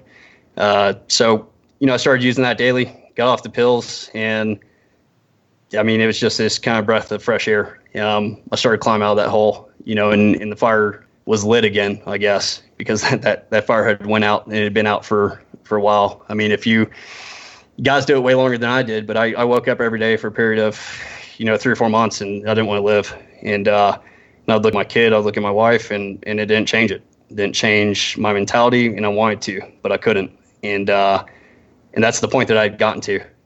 Most of my close friends, guys behind the fence and stuff, they were they were spread out across the country, deployed, etc. Everyone's busy, got their own lives, and uh, in my local environment, you know, it, it wasn't great, and uh, and I think a lot of that was ego. I had essentially taken a job, you know, that uh, that I was told I had to, and um, I guess really didn't have an option in order to get ahead, and uh, and I just couldn't relate. You know, I had platoon sergeants who would just talk about stuff like, yeah, you know, range school is not important, or you know, why are we fighting this war? what are we doing overseas? It all all these things that just contribute, you know, and then that extends further into public perception. And whenever you have the whole population of America saying, "What are we doing in Afghanistan still?" how does that make the guys feel that are over there, right? Right. But right. That, that's a whole separate set of issues. Um, but yeah, I uh, I picked up CBD. I dropped all my meds. I quit drinking completely, and started putting a focus on my family, network environment, and uh, I think that's a common theme that people see uh, being pushed on the platforms that I've established, and uh, and I'm not pushing it for like good marketing or, or anything like that. I truly believe it it saved my life. Um, and, you know, we're going to continue to push that. But when we're talking about environment, you know, I picked up downhill mountain bike racing and uh, I was doing that to get away. Uh, my schedule was relaxed. I had a lot of time off. I was going to therapy and uh, I, I, picked one of the most dangerous sports I could jump into, I guess, easily, and uh, started racing out in Nashville. And then I crashed going about Mach 2000 and broke my tibia, blew out my knee, and, and that that put the stamp on everything. That was the end of my career. So once they were telling me, you know, hey, you're you're done, you're you're gonna be heading out, I was pretty conflicted. I just I, I really it's still new and I still don't know what to think, right? So I buried everything. I knew that uh, I'd been taking CBD. I had found out through uh, my family that we had a family friend who was a, a partner in an industry leading company. Got in touch. There was a connection, and uh, and they they scooped me up and gave me what what I needed to uh, establish this and start doing this uh, for the community. So that's that's kind of uh, the background, the start of this. You know, it was we're out in the Castle Rock area now. We've got sales headquarters in Denver. We've got our uh, manufacturing process and facilities in the Denver areas, and you know we source our hemp from local Colorado farms. Complete vertical integration I'm in the process now of uh, establishing our actual. Um, it's not our sales office downtown. It's our actual. It's going to be our own facility headquarters building, and uh, and that's pretty huge for me because we're going to be able to actually bring vendors out there, uh, public figures, you know, big veteran names, anyone that's going to make a difference or contribute to having a good weekend uh, for the local veterans here in the Denver AO. So we hope for that to be all established um, in the next six months, and uh, we're working pretty hard on it. So that's looking pretty good. That's awesome. Yeah. So you know, going through my background, how the company started, the best way I can describe it and how I tell people all the time is this company was founded out of the darkest days of my life. You know, I went from not wanting to be alive to trying to find a reason, you know, because I thought for so long, like, hey, like I was built to be an operator. That's what I was made for. I'm good at this. And I had proved that, you know, several times throughout my career. And, uh, and then it's just completely lost. So you think that, you know, at 29 years old, you're gonna realize your goal and and you're gonna achieve your lifelong goal. and then six months before you're you're uh, shot at, you know, the training course and uh, and you're exiting for other reasons and losing it all. Um, so I'm still dealing with that. And uh, my buddies, my wife, my son, wife's been my rock, son's been my purpose. Uh, I would not be here without them. It's the right focus.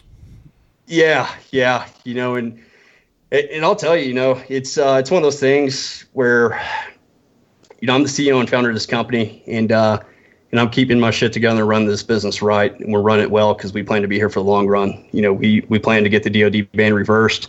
We're tying in with the community. We're doing the right things to let people know we're a community, not a company. And uh, you know, it's it's just one of those things. I, I now wake up and I've got passion and purpose, you know, daily, and uh, it's worth it. But but I, you know, I hit my uh, I hit my low points. I hit my dark times, and yeah, in the last two weeks, I've taken off solo to the mountains because I needed to decompress. And uh, it's not because we had a lack of things to do uh, because I'm putting in 16, 18 hour days, you know, as well as the rest of my team. So, yeah, it's uh, it's that, you know, and I guess I'll I'll hit on it here. You know, I found Slate operations as well. That's a different conversation altogether. But no, you know, the community didn't get an answer. We had a lot of loyal supporters and still do, but they didn't get an answer on why why we see sales and transition to platform. And and the simple answer is because I was handling my personal issues and uh, and they were pretty heavy. And so uh, we switched over to be a veteran business directory, and uh, we've done free promotion for businesses that um, are good guys and not the bro network, like actually good guys doing good, selling a good product, right? Um, have a good mission, etc. So people they'll email me DM and they'll say, "Hey, I need a manufacturer for this," and I'm like, "Okay, I got a contact for you, buddy," and uh, I'll shoot that back and um, you know, it's it's basically run part time at this point. Um, but if guys reach out and say, "Hey, I've got this business in this area and it's applicable," we'll get them uploaded and, and we'll do free promotion for them and things like that. And, and our biggest focus is I, I knew whenever I was going to make that transition, like, hey, I was going to lose income for the family. Not a big deal. Um, I, I, was just in the mindset of like, I, I can't do all this. And, uh, you know, I guess the biggest thing was posting stuff that matters. And it's kind of a big running joke in the community amongst, you know, people I've spoken with in various foundations and businesses and stuff where you post cool guy footage, you get, you know, 2,000 likes and a bunch of engagement.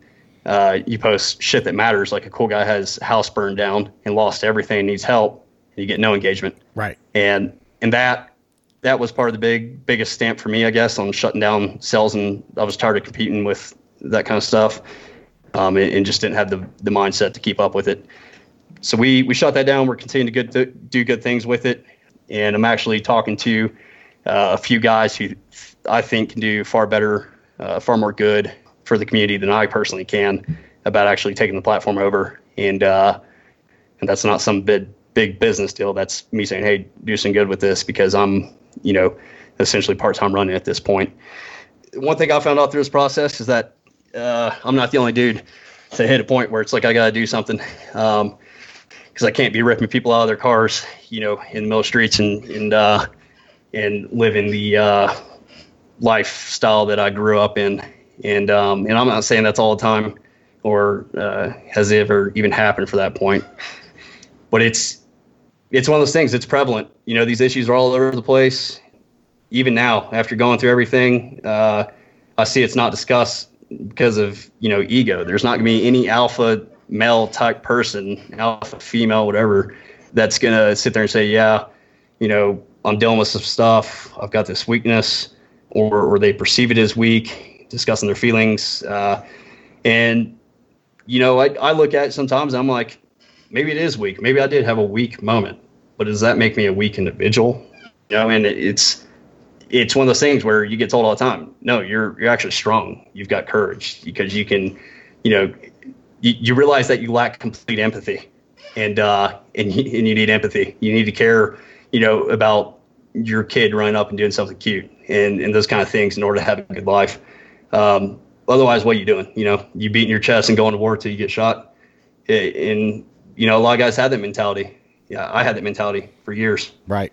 Didn't care. I was like, I'm good at this. I'm chasing deployments until you know someone gets me, and uh, and that was my mindset, and and that's frankly, you know, why I uh, was pursuing excellence so hard, I guess. Um, yeah, so you look at that. Yeah, Tom, I, would love to hear from you at this point, no, man. Brother, you, what, what, what Tom, you did was you saved your own life, man. And and what you're going to do now, you're going to save other people's lives. You're still continuing to service this country in a different capacity. You repurposed your life. You got out of the hole in the fog you were in. You found a way around it. You became an entrepreneur. You're starting a business you know, you're not living in the past, which you can't affect. You're living in the now, which shapes your future. You're doing everything we try to tell these kids to do, these these men to do. It's not just the kids. I think the kids are growing up with a bigger um, understanding, a greater understanding of of self, maybe, and they they care about themselves a little bit more now, and they're kind of looking into this "how do I take care of me" thing, which is good in a way. But talking about dragging guys out of the cars and and you know what? Guys miss it but really that's what's killing us. That's what was killing us in the past you know? It's like let it go. You had your time. It was great.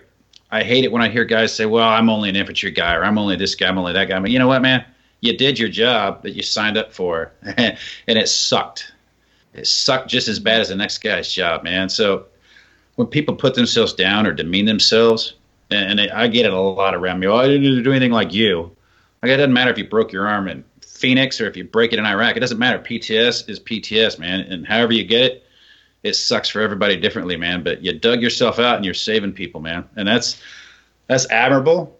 I wish a lot more people, uh, you know, did that. Yeah, I get a little emotional about your story, and I, I can feel it, man. But you, you're doing great things, man. I would never doubt yourself, even more than the business you got going with UnCanna and CBD and how you're helping people there. You helped yourself, man. You saved yeah, yourself, and it sets the example and shows and paves the way for other people. Yeah, that's step one is self aid. So I'm 100 percent in agreement with with Tom on yeah. that one. And yeah. you know, a couple weeks ago, we had a chance to, I had a chance to hear Tom's story, and you know, we call CAG Big Brother because when we're Rangers, because that's who they are, and to hear someone like that going through the same things that I went through, this down to the letter, the exact same thing, and then I hear your story and it, this condition's almost institutionalized at this point.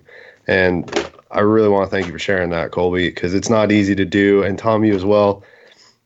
The most important thing I think is there's a way out, and we're not ever going to get better. We're never going to get tougher or stronger if we don't ad- admit these weaknesses. And, and when you're having problems, I had a first sergeant who stood in front of formation on a Monday morning with no warning, no expectation, nothing, and just said, I'm going to lose my marriage. I'm an alcoholic.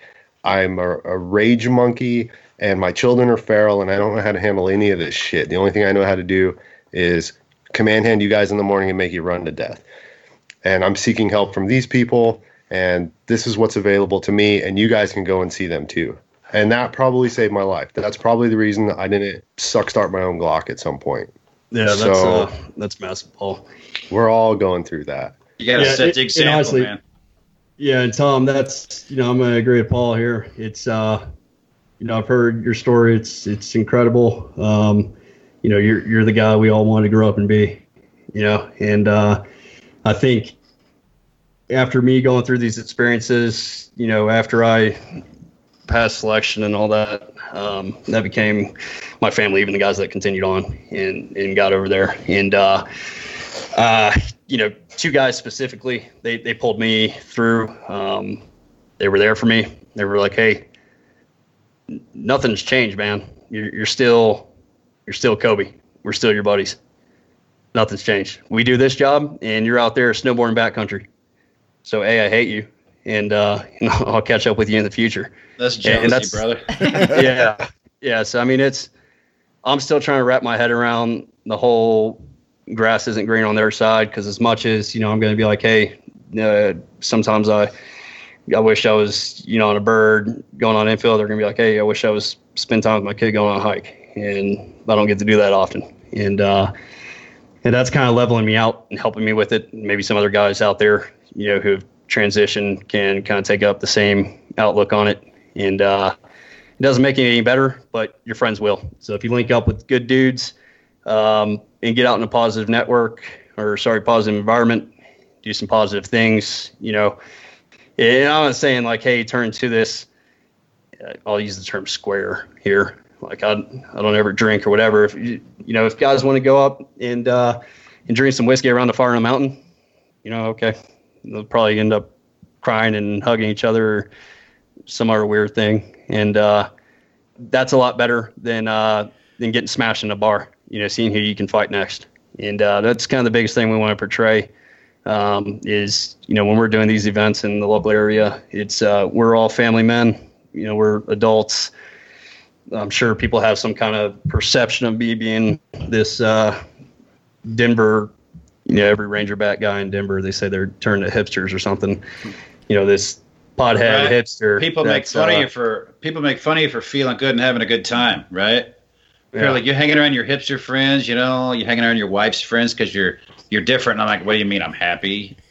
I'm not posting pictures of boobs and guns. I'm posting like family photos, and you're making fun of me. I get it. So that's Yeah, yeah. My, I, you know, this podcast was. Uh, I wasn't actually going to share uh, so much detail on the backstory, but I'm. Uh, I feel good about. Glad I did. No, I'm glad you did too, because what Paul said, I think what you just did could be the very same thing that that first sergeant did in front of that that unit. I mean, it's a profound thing. It's something that happens a lot more frequently, and oh my God, it's it's systemic. It's out there. Everybody who comes on the podcast. Um, who shares uh, uh, their story has a very similar story. Jen and I talk about it all the time too on the phone about uh, these these same things, and I could see her her facial reactions while you were talking. We feel it. We feel it for you, brother, and we're we're there for you. And like you said, it's a circle of friends that you're with. We're all family here, so it's all good. I, what I want to do though is give an opportunity for you to share where people can learn more about UnCanna's products and go and purchase them because I, I think what you, you have also expressed here throughout this podcast, and you didn't do it in a way, by the way, and I appreciate that, of, of just pointing to your organization. You just said, if you're going to be a consumer of these products, this is where you go. So the the biggest thing is we need platforms, right? We need if there's any type of action that's going to happen, it's going to be we initiate political action via bill introduction or something like that, policy change introduction by members of Congress and senators, and we're in talks with those people now, and we have their support. We're going to need you know 100,000 signatures in 60 days. That's how you petition the White House. Uh, right now, we can't get 100,000 signatures in 60 days. We don't think we're we're big enough. We don't think the audience we have is wide enough, and frankly, we don't think people care. Why should they care about active duty guys? They're soldiers. They need to shut up and do what they're told. They've got medications. You know, You know what I people mean? focus on the problem. They use that 22 a day crap, and they left out Texas, California, other states. It's it's bigger than that. There's more Yeah. people killing themselves a day. Now, let's just throw that out because when you kill yourself, you, you affect so many more people. You're you remove yourself from the problem. That's easy for you. You know, you're you're gone. If it is 22, how many more people a day aren't killing themselves that are affected? How many family members are affected? How many children are affected? You're talking Coworkers. millions and millions and millions of people that are affected that don't kill themselves but are affected and need help. Yeah. It's more than 22 or 30 a day. It's it's all the people that haven't killed themselves that might that need the help. The number's so much bigger. And your story is is it's not similar. I don't like that. I like the word similar, but it mimics every other story. It's it's not even similar. It's almost identical. Everyone has the same issues. They have the same problems. They they want the same things. I didn't even know I had zero emotions until I realized I'm either angry or I'm elated, and there's nothing in the middle. I feel nothing. So I either have to be completely angry or I'm completely elated, and there was nothing in the middle. And I had to find that middle ground, you know, where you're talking, your, your kid walks in the living room. I didn't smile. It was just somebody walking into the living room to me, you know. I mean, until I found that again. And people don't, when they don't have it, they they forgot they had it. They forget who they are. They become different people until they realize it, and then they hate themselves, and then the shame cycle begins, man. And, and until you break that with something, and it can't be big pharma pills, man. You know that shame cycle just is is is a daily for me. It was literally, well, hour to hour almost for me. You know, not daily, hour to hour. I still deal with it, but you know, products like yours. I mean, even the ones you sent us, amazing, and they work. Yeah, I, I'm with Tom on that one. I think you hit, the nail on the head. We have three options out and that's pills or suck it up and ignore it until you implode or explode, or what? Drink. That. That's what you're given, and you you're asked to carry all this. You're asked to be impervious. You're asked never to falter, never to waver. And when you do, when you do need help, their answer is something that can cause a psychotic break, destroy your organs, or make you suicidal if you weren't already. So thanks for what you're doing, Coby. It's huge. I got some people in Colorado for you to talk to. Help increase your uh, network a little bit.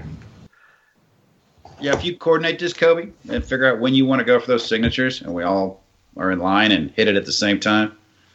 I bet you, I bet you can do it. Yeah, yeah, and We'll to get it. take that further, you know, we uh, we don't give. We'll all talk offline, but we don't want to give away too much. Um, it's we've, we've got guys lined up. We've got the testimonials. Um, we've got the politicians that want to support this, and uh, it's a matter of waiting until the FDA regulation guidance comes out, see what the DoD does with it. Either way, we're going to continue pressing, continue raising uh, awareness about it. And uh, you know, at a minimum, say we do get 100,000 signatures in 60 days, I'm able to go to Congress with a you know team of guys uh, who you know the community respects, and uh, we're able to talk about this and give our piece. And then it's in, you know it's in their hands at that point. Um, at a minimum, I think that people on their own are going to say, uh, you know, I'm going to do what's best for me. Um, and and to kind of caveat that, you know, to keep DoD from coming after us, we make it perfectly clear that these products are completely banned in the DoD, all branches of service. We've seen DoD instructions, memorandums, policy letters from uh, company level, you know, at the unit, all the way up to, you know, the SecDef DoDIs himself, or I guess secretaries at a minimum. And um, a lot of it's conflicting information, a lot of it's misinformation, a lot of it's still standing information from prior to the Farm Bill uh, passing on 20 December. Um, so I think they need to get up and start working to really figure that out. And right now, I think they're sweeping under the rug. And uh, you know, I'll tell you why. When CBD caught the military's attention, actually started at Fort Bragg.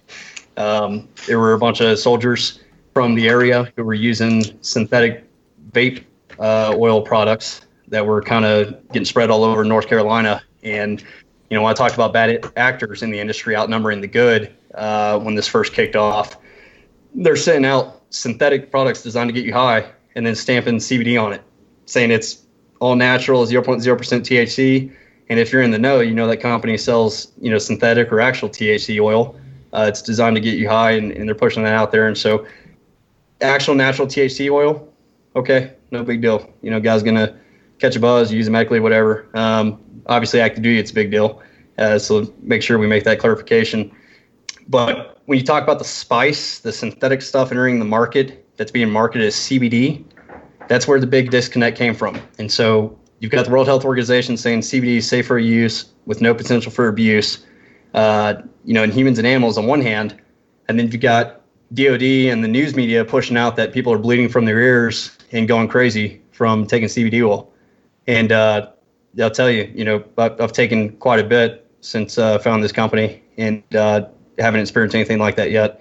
So there's my personal testimony for you guys, I guess. But uh, bottom line is it was confusion. And so if you look at it from command perspective and, and big DoD picture, it's like how uh, do we prevent these young guys from vaping synthetic stuff to try and get high, or maybe protect the guys who don't know that it's synthetic, it's being marketed wrong, right?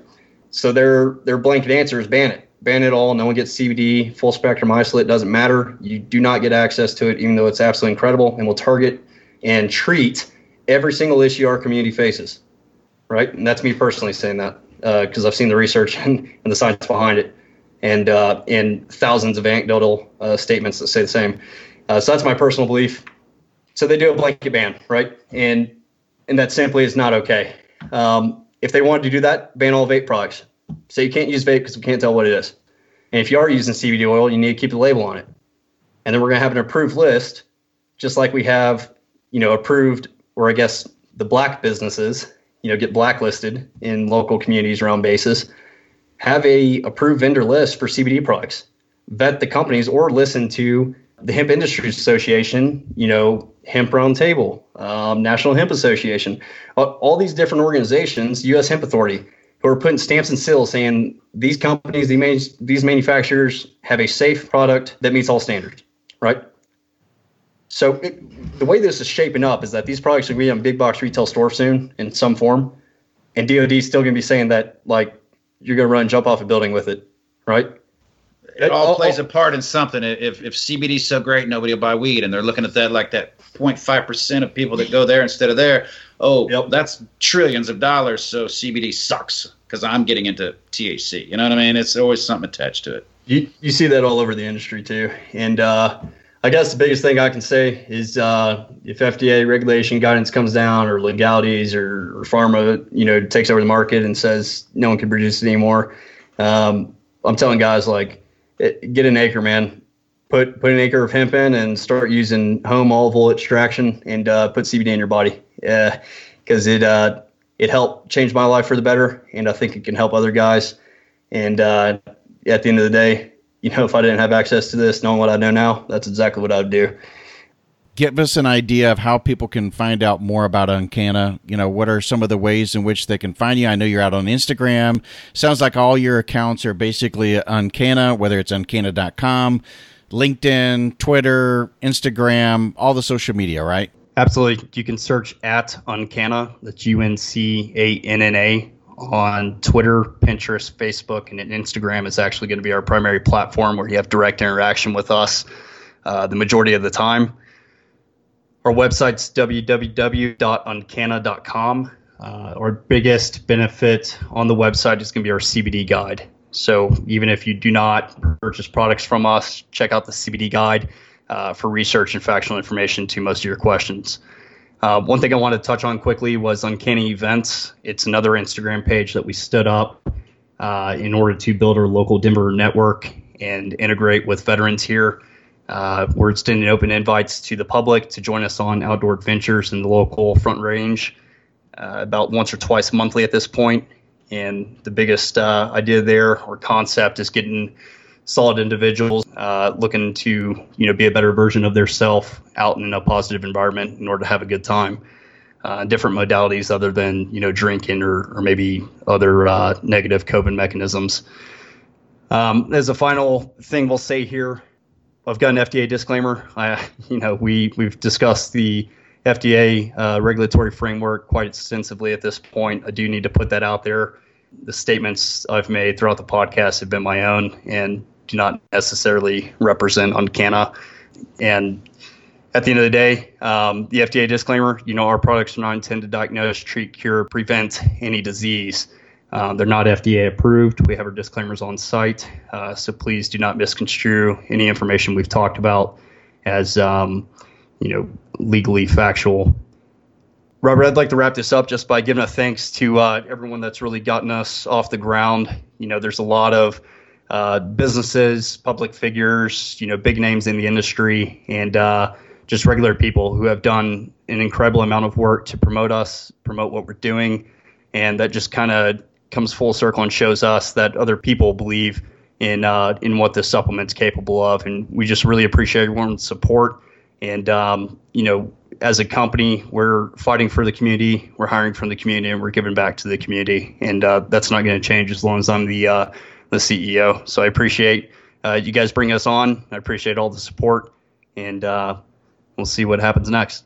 Robert with Mentors for Mill, uh, much appreciated bringing you on here, giving us this opportunity. It is absolutely massive. Um, yeah, bro. I think you. I think this conversation is a help me personally, but will help our mission and, and company as well. And for anyone listening to this podcast, you know, feel free to use Mentors for Mill as it's spelled uh, for a discount on their order with us.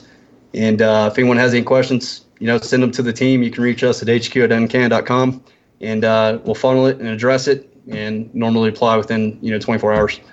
I really appreciate you coming on, Coby, and telling your story like what we talked about here. I mean, there was one thing that we got into the whole spectrum of the, the manufacturing process, the CBD itself, and the whole aspect. But when you came and, and shared your story, I think that's going to be powerful And I really appreciate you coming on air with us and talking about this. This is, again, the only way that we can educate people and get them, uh, knock down the misinformation is to give them correct information.